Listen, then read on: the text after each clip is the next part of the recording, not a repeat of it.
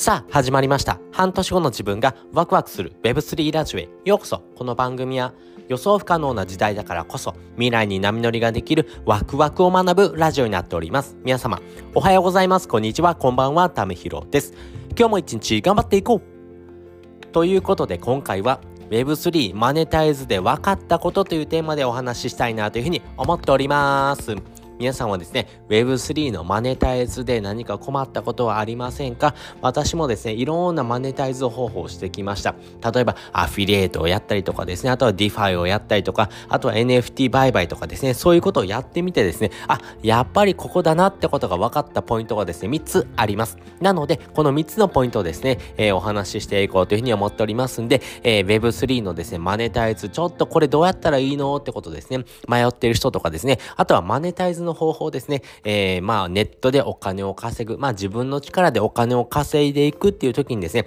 この3つのポイント、えっと、共通してめちゃくちゃ大事になりますんでね、ぜひですね、この3つのポイントをですね、えー、知ってほしいなと思いますし、それを使ってですね、皆さんのマネタイズのですね、幅をですね、広げてほしいなというふうに思っております。先にですね、3つのポイントお話ししていきます。1つ目、使用感。2つ目、言い悪い。そして3つ目、えー、イメージさせるということです。それぞれ解説をしていきます。まず一つ目ですね、使用感なんですけども、基本的にですね、えー、ネットでお金を稼ぐというところもそうですし、Web3 のマネタイズでもそうなんですけども、基本的には一時情報です。この一時情報があなたのですね、えー、マネタイズにつながっていく大きなポイントです。なぜならですね、一時情報、例えば使用感とかそうですよね。えこれ使ってみてめちゃくちゃいいよ。なぜならですね、お肌にですね、えー、ずーんと入ってってですね、えー、めちゃくちゃですね、伸びがいいし、やっぱりですね、保湿とか乾燥もめちゃくちゃしにくいからこれいいんだよって言うとですね、あ、そういう風な美容液あるんだなとかですね、あ、化粧水あるんだなってことが分かってきますよね。まあ、そのようにですね、やっぱり自分が使ってみた感想ですね、やっぱり使ってみてどうなのっていうことをですね、一時情報をですね、皆さん知りたいんですね。なので、基本的にマネタイズをする上でですね、例えばですね、えー、Web3 マネタイズでですね、100万円稼ぐまでにやったこととかですね、どうやったのってことを知りたいわけですよ。それはですね、えー、どっかのネットで書いてる情報ではなくて、一時情報です。このようなやり方でですね、お金を稼いだよっていう風なんですね、一時情報を皆さん探してます。なので、使用感っていう部分をですね、ちゃんと PR していくというところがめちゃくちゃ大事になっていきます。例えばですね、えー、私、積み立てでですね、ビットコインとですね、イーサリアムを買ってます。この積み立て買いをしてるんですけども、積み立て買いってめちゃくちゃいいんだよってことをですね、まずはですね、PR したいなと思った時にですね、実際のですね、使用感なんかをですね、お話ししていくんですね。そこでですね、お話しするというとですね、私自身はですね、コインチェックさんのですね、えー、積み立て買いをしてるんですけども、コインチェックさんの積み立て買いいいよ。なぜならですね、えー、まあ、ドルコスト平均法っていうですね、ですねえー、国のですね、運営でも使ってるですね、お金をですね、増やしていくようなですね、えー、投資の仕方をですね、使って、えー、毎日ですね、少しずつ購入するから、まあ、上がる時にはですね、ぐーんと上がる部分をですね、えー、少なくなるけども、暴落する時、要はですね、えー、損するっていうことをですね、回避することができるようなですね、買い方だからですね、ぜひですね、皆さんですね、損したくないですよね。損するってことをですね、回避できるようなですね、買い方になります。なので、ビットコインとかですね、イーサリアムっていうですね、仮想通貨ってですね、価格変動の幅がめちゃくちゃあります。なので、この価格変動の幅があるので、一点買いをしてしまうとですね、まあ、高掴みしてしまう可能性もあるけども、このドルコスト平均法っていう積み立て買いをすることによって、損するリスクをですね、極力、えー、避けた形でですね、運用することができますよっていうような一時情報をですね、えー、PR することによって、あ、なんだ、じゃあ積み立て買いの方がですね、一点点買いよりもいいんだなってことが分かってきますよね。そして2つ目ですね、えー、よし悪しというところなんですけども、しっかりとですね、PR するときにですね、いい面もそうですけども、悪い面もですね、PR していくというとこがめちゃくちゃ大事です。例えばですね、えー、このですね、ビットコインのですね、積み立て買いのお話をしていくとですね、日本だったらですね、コインチェックさんとかですね、あとはビットフライヤーさんとかですね、まあ他のですね、えー、まあ取引所でも購入することができるんですけども、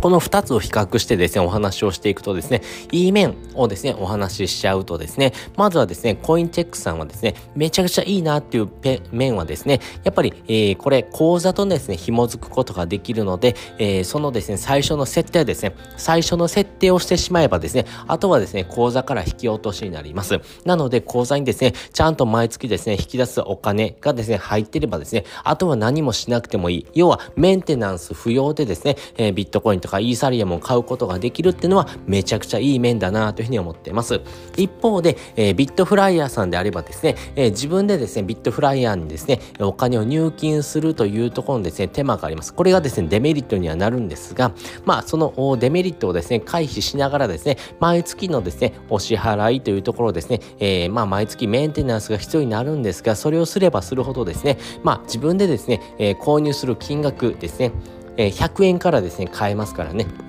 なので、1日100円とかであればですね、毎月3000円とかっていうのはですね、お金からできますんで、少額からですね、お金をですね、貯めていくことができるというふうな面がですね、いい面と悪い面っていう形になっていきます。じゃあ、えー、コインチェックさんで悪い面ってないのっていうとですね、悪い面あるんですね。何が悪いかというとですね、基本的にですね、口座と紐づいてですね、お金を引き出してくれてですね、それを勝手に運用してくれるので、めちゃくちゃ楽なんです。めちゃくちゃ楽なんですが、えー、最低のですね、金額は1万円からです。つまりですね、1万円以上のですね、えー、余剰資産がないとですね、なかなかコインチェックさんでですね、運用するっていうのは難しいというとこがあります。なので、コインチェックさんでですね、運用したい人はですね、もう極力めんどくさいことをしたくないというところと、あとは余剰資金がですね、ある程度ある1万円以上ですね、えー、ビットコインとかですね、仮想通貨にですね、投資をしてもいいよって思えるようなですね、金額をですね、えー、持ってる人っていうのはですね、条件になっていきます。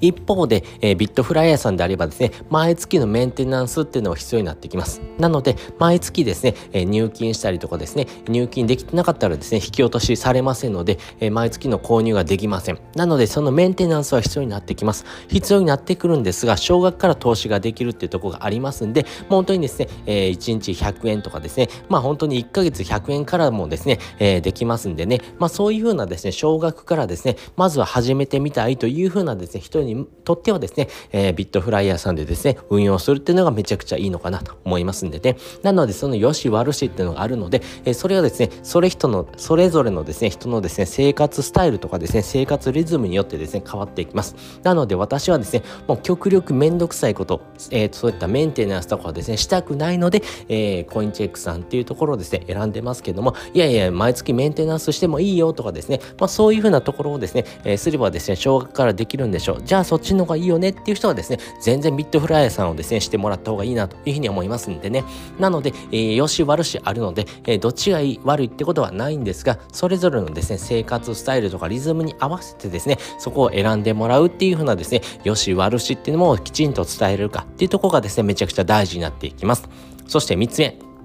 3つ目はですね、イメージさせるなんですけども、これを使うとですね、生活がどう変わるのってことをですね、ちゃんと伝えてあげるってことです。なかなかですね、ここのイメージをですね、させてあげないようなですね、伝え方をしてしまうとですね、じゃあなんでこれするのとかですね、これをすることによってですね、私たちの生活がどうなるのってことがイメージできないとですね、人は行動しません。やっぱりイメージができるからこそですね、えー、人は行動するようなですね、一歩を踏み出しやすいというところあるんですけども、このイメージっていうのがですね、めちゃくちゃ大事です。例えばですね、えー、この仮想通貨ビット、ビットフライヤーとかですね、コインチェックさんでですね、購入することができますけども、そういったものをですね、購入してですね、どういうことができるのっていうことをですね、お話しするとですね、世界共通のお金です。なので、日本円っていうものはですね、日本でしかですね、使えないお金ですよね。例えばドルとかもそうですよね。ドルだったらですね、アメリカでしか使えないですよね。ヨーロッパで使うんだったらユーロですよね。まあそういうふうにですね、それぞれの国で使えるお金っていうのが変わってきます。なので、それをですね、使おうと思ったらですね、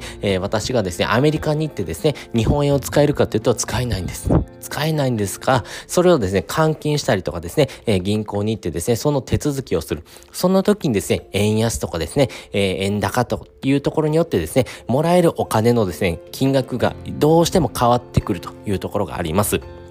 でも、こういったですね、仮想通貨であればですね、世界共通のお金なので、そのお金さえ持ってですね、えー、そのお支払いができるような場所であればですね、えー、どこに行ってもですね、この、えー、例えば、えーまあ、ビットコインだけでですね、お支払いができるよとかっていう風になってくるとですね、非常にですね、生活の質がですね、上がっていきます。つまりですね、お金を持たなくてもいい、要は物質的なお金からですね、解放されるようなですね、暮らし方ができますし、それがですね、世界共通なので、アフリカの子供とですね、アメリカの子供にですね、えー、同じですね、えー、0.1ビットコインを送ってもですね、同じ価値です。でも、どうやったってですね、世界には経済格差がありますんで、この経済格差をなくしていくっていうところもですね、大きな課題になっていくんですけども、そういうことも含めてですね、えー、世界のですね、共通のですね、お金ってものを持っておけば持っておくほどですね、えー、世界的にですね、えー、経済のですね、豊かさっていうところにですね、関係なくですね、お金っていうもののですね、価値をですね、一定に担保した形でですね、やり取りがすることができる、そういうふうなですね、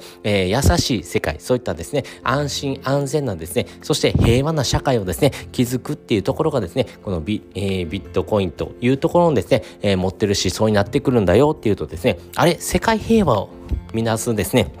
お金って今までなかったよね。そういってそういうものがですね、日本にも広がってくるとですね、日本だけでもですね、そういったですね、やり取りができるような場所がですね、増えてきますからね。まあ、ヨドバシとかですね、そういうふうなところもですね、えー、やり取りができるようになってきますし、あとはですね、テスラとかもそうですよね。テスラもですね、えー、ビットコインでお買い物できるような形にするとかっていうのもですね、えー、運用してますからね。まあ、そういうふうな形でですね、お支払いのですね、形がですね、どんどんと変わってくる。まあね、現金っていうものがありながらですね、えークレジットカードでのお支払い、そして、えー、今はですね、PayPay とかっていうのはですね、電子決済っていうのがありますけれども、その上位互換としてですね、えー、ビットコインってものをですね、使うことによってですね、えー、そのものから、えー、そして物質的なものからですね、解放されるようなですね、えー、世界、まあ、もので溢れてる世界からですね、ちょっとはですね、えー、脱出できる。まあ、そういったですね、世界的にですね、平和を目指したですね、お金の使い方ができますんで、そういったところがですね、これからの世界をですね、より良くしていくようなですね、えポイントになっていきます。なので、普段のですね、家賃とかですね、えー、自分のですね、携帯代とかもですね、えー、ビットコインとかですね、イーサリアムでお支払いってこともできますしね、まあ、そういったとこがですね、自動的にですね、えー、入金するような形とかですね、そういったシステムにしておくとですね、めちゃくちゃ便利じゃないですか。なので、そういった形のですね、未来がですね、おのずとやってきます。なので、今のうちにですね、そういったものを手にしておけば置くほどですね、安いうちに購入できてですね、え高値で売ることもできるっていうようなですね、未来になっていきますんで、じゃあ今のうちにですね、購入しておこうって人がですね、増えてるんですよってことをイメージさせるとですね、あ、なんだ、じゃあそれってですね、今のうちに買った方がいいよねっていうんですね、イメージできますからね。まあそういうふうにですね、えー、イメージさせることによってですね、そのマネタイズの幅がぐんと広がっていくので、そういったポイントをですね、ちゃんと伝えてあげるってことが大事になってくるというところです。ということで今回はですね、Web3 のマネタイズで分かったことというテーマでお話をさせていただきました。そして本日の合わせで聞きたいです。本日の合わせで聞きたいはですね、思考停止でビットコインを貯めて分かったことというふうなテーマのですね、回のリンクを載せております。皆さんはですね、思考停止でビットコイン貯めてですね、何が分かったのか、その続きをですね、聞きたいなっていう人はですね、こちらの放送を聞いててもらうとですね、より本編と一緒にですね、えー、理解しやすいのかなと思いますんでね、よかったら覗いてみてください。ということで、本日もですね、お聴きいただきましてありがとうございました。また次回もですね、よかったら聞いてみてください。それじゃ、またね。